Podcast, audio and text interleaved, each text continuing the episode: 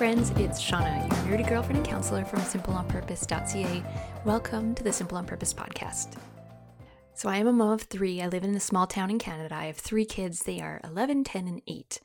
And about eight years ago, seven or eight years ago, I was reading a book about decluttering. It's called The Joy of Less by Francine Jay. And it was around Christmas time, and I was reading this book, and it suddenly hit me that I didn't need to keep all of the stuff I had in my house. So I went down to the basement, the basement of shame. There was like a walkway amongst some boxes that I could get from one door to another. And I started decluttering, and I was really hit with this awareness that I had been living my life very complacently on autopilot.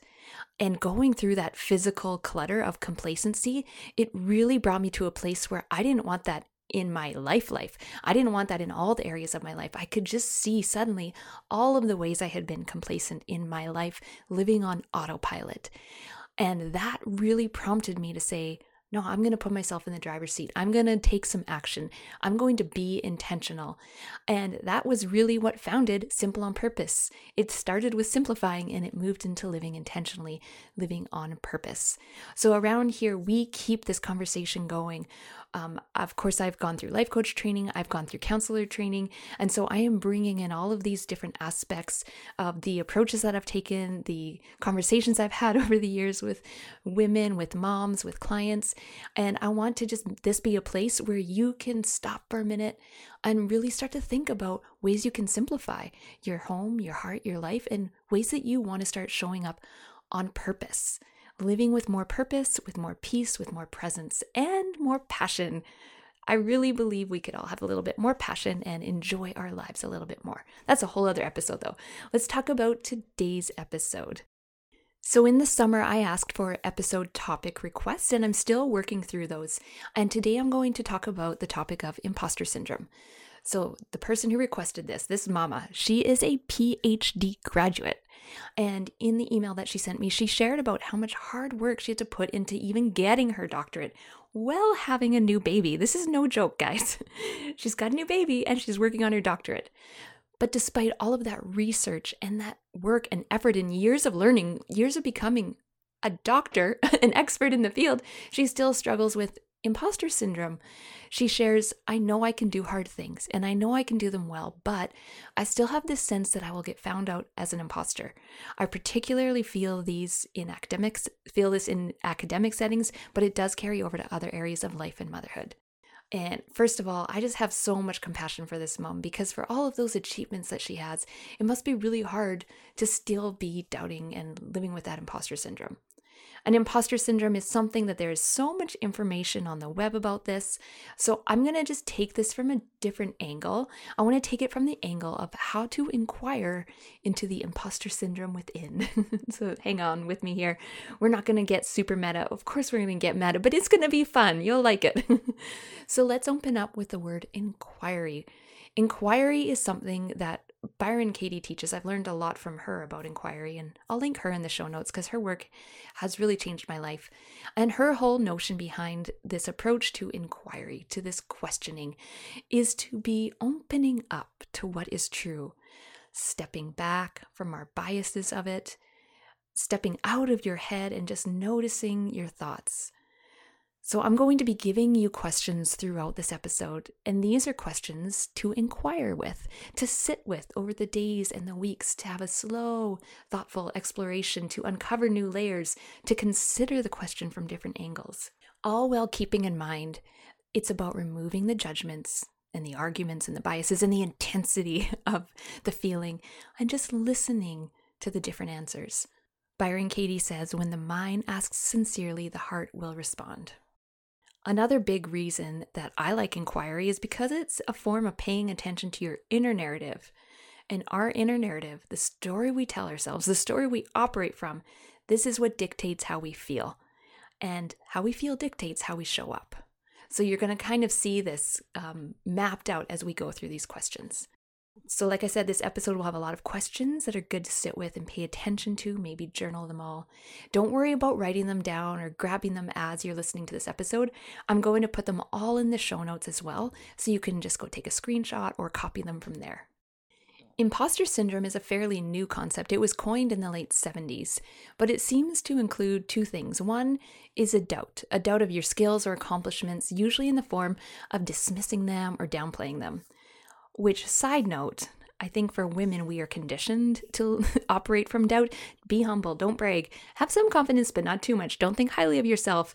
Blah, blah, blah, blah. Be meek, be mild. So I think that's a natural cultural expectation we as women have. The other part of imposter syndrome is the fear the fear of being exposed. Like, people will find out we don't actually know as much as they think we do, or we really aren't that great, or maybe they shouldn't really trust us with this big project. I mean, it's one thing to struggle with doubt and constantly defeat or dismiss your own achievements. It's another thing to add on this chronic fear that someone's going to find a flaw in your armor.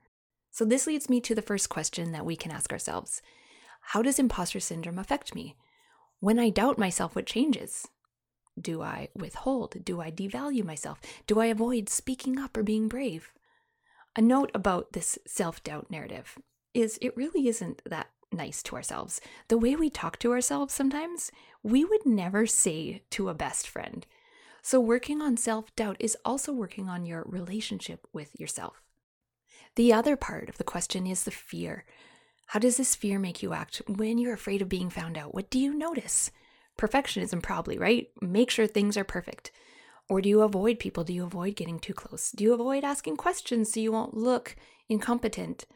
Are you so concerned with hiding your flaws that you actually start to believe it's not okay to have any? I cover this a little bit more in the episode about hard and awesome, where it talks about not trying to always put on the front that we're all awesome all the time. I'll make sure to link that in the show notes. Often, when we look into how we are acting, how this doubt makes us stay quiet, how this fear makes us set even higher standards for ourselves, we find that in ways we keep the cycle spinning. It's kind of like a self fulfilling prophecy. The solution to doubt and fear is not to motivate ourselves with even more doubt and set higher standards. I think with all emotions we have, I've said this before, there's no bad emotions. They're not entirely bad. Emotions are there for a reason. And on a whole, I think that imposter syndrome isn't really a bad thing. It can be healthy to have some level of worry about your skills and worry about people seeing through you because I think that keeps us accountable to one another in society. Could you imagine if nobody ever had any imposter syndrome? And I'm sure we can all think of a few people who should have a little bit more imposter syndrome, you know? Like there is one end of the spectrum where someone grossly overestimates their abilities and skills, not worried at all what people think about them. I'd say that end of the spectrum is not healthy. And neither is the other end, where someone is chronically doubtful and fearful despite it not really being helpful or necessary in their lives. So, a little bit of imposter syndrome can be a little bit helpful in keeping us accountable to one another and maybe even to ourselves. The next layer of inquiry here is exploring where imposter syndrome shows up for you. Ask yourself, where do I feel imposter syndrome? In your relationships, in your job, in your parenting, in your looks, I've been trying to think of the places that I might feel imposter syndrome, and one that I've noticed is kind of silly, but I feel like imposter syndrome when I go somewhere fancy. Like, I didn't grow up this way. I don't deserve to be here. I don't deserve to operate at this level of socioeconomic status. Someone's going to see the duct tape patch hole on my suitcase and kick me out. Someone's going to find me out. I don't, I shouldn't be here. And it's also good to know if imposter syndrome shows up in one area more than others. So, as you're noticing the places where you feel imposter syndrome, do you feel it most in motherhood or most in your job? Start to notice that as well. Another good thing to notice about times you feel imposter syndrome is if it's recent or long standing. How long have I felt this? What seems to bring it on? Because I think we also need to normalize the natural doubt and fear that we are going to have a little bit of imposter syndrome when we are doing something we haven't done before or with people we haven't dealt before dealt with before or in a situation that maybe we have some new respect and awe like oh this is kind of like leveling me up and i'm noticing some imposter syndrome here. Let's expect it there. But as you're inquiring do you notice it's been a struggle all of your life in many areas does it quiet down with time and experience then it might be something that's just generally holding you back in your life instead of the normal ebbs and flows of being new at things and being in new situations. The next question that I think is really helpful in understanding the feeling and action kind of link with imposter syndrome is how do I try to manage my imposter syndrome? What do you do when you feel it start to come up? Do you tough talk yourself? Do you ignore it? Do you let it take over? How are you treating this part of you that has doubts and fears? This is important because this part of you that worries and is afraid, it's a real, genuine part of who you are. So instead of avoiding this part of you, instead of being mad it's there, instead of maybe even agreeing with it, believing in it, and operating from it, instead of all of these tactics, what if you simply acknowledged it? Acknowledge that there is a part of me that doubts I don't deserve this. It was luck. It isn't that big of a deal. There's a part of me that stays small. There's a part of me dismisses. There's a part of me that resets this whole baseline once I achieve something and starts me back at zero like if I'm constantly at zero, it will keep me constantly working on the next thing. Or maybe this is the culture I am operating in where doubt is considered necessary. Make space for that part of you, that part of you that doubts and fears. It's been there in a way to protect you. There is a reason we do everything, whether we like it or not. It often comes down to safety and approval. So get to know that part of you. It's there for a reason.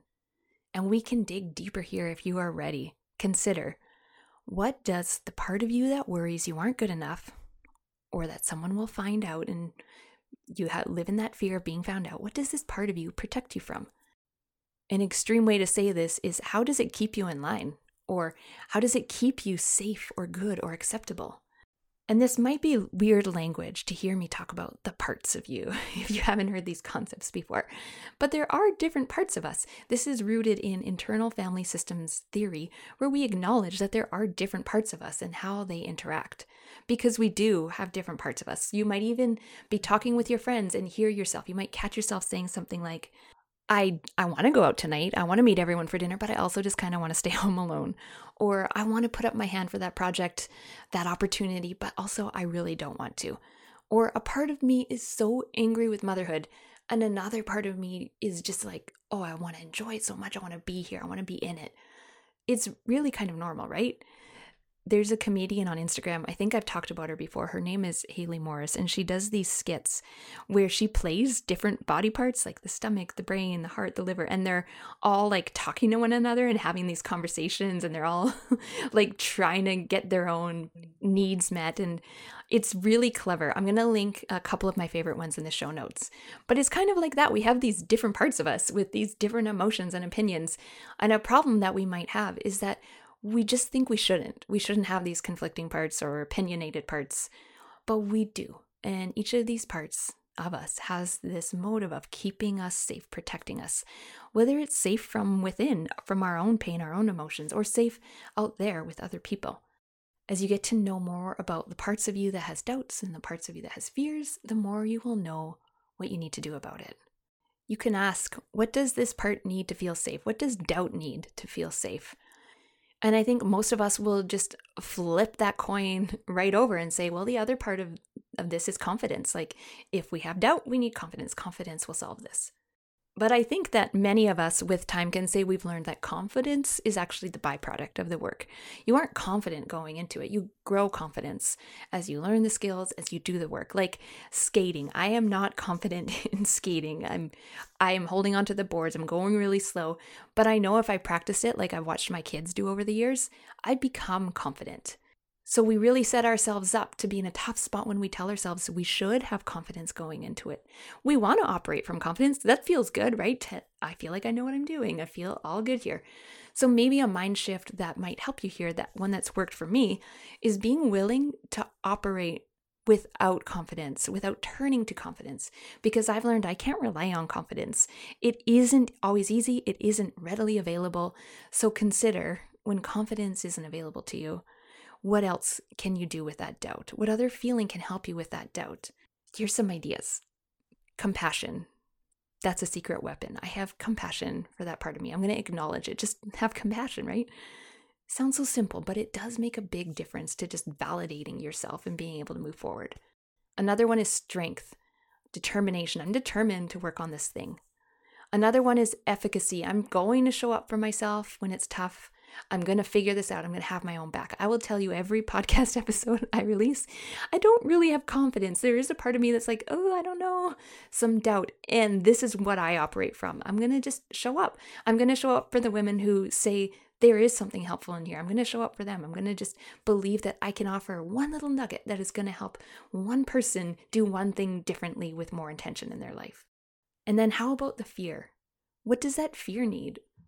I think it's even more helpful to understand what the fear is specifically afraid of. When you are afraid that someone's going to find you out, imposter syndrome, they're going to find out that I'm not this great and blah, blah, blah. Who are you afraid of finding out? Who comes to mind? When you are afraid of being found out, who comes to mind? Someone will come to mind eventually. One specific person, two specific people. Try to really get specific as you can because then you will see there there is some work for you to do. So, on a whole, this is where I would start with inquiry when it comes to imposter syndrome. And it might sound um, not worth your time, it might sound ineffective, but I, I want to bring you back to this idea that the first step to change is awareness. We can just try to ignore this all and take opposite actions and kind of try to redirect it all by forcing on these changes before our heart and mind really believe that, before our heart and mind have felt heard, and before we actually know like the lay of the land. What's the lay of the land here? What are we working with? What specifically needs to change? Where are the landmines? Where is the pain? How do we manage the pain? So, really, the first step to change is awareness. It's not just taking action that's going to feel like it solves the problem. We need to know the problem first.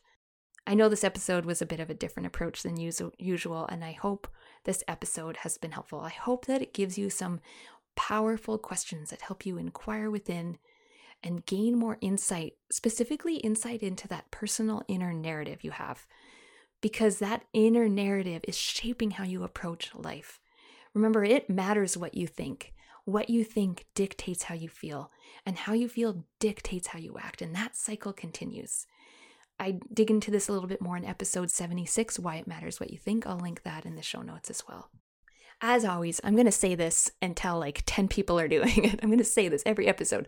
I would love to hear any takeaways, thoughts, or ideas that you have on this episode. I would love if you are part of that Facebook group to go and share it there just pick up your phone and just go share one post in that Facebook group. That Facebook group is there for you. It's a place for you to find community and just continue the conversation with other like minded women.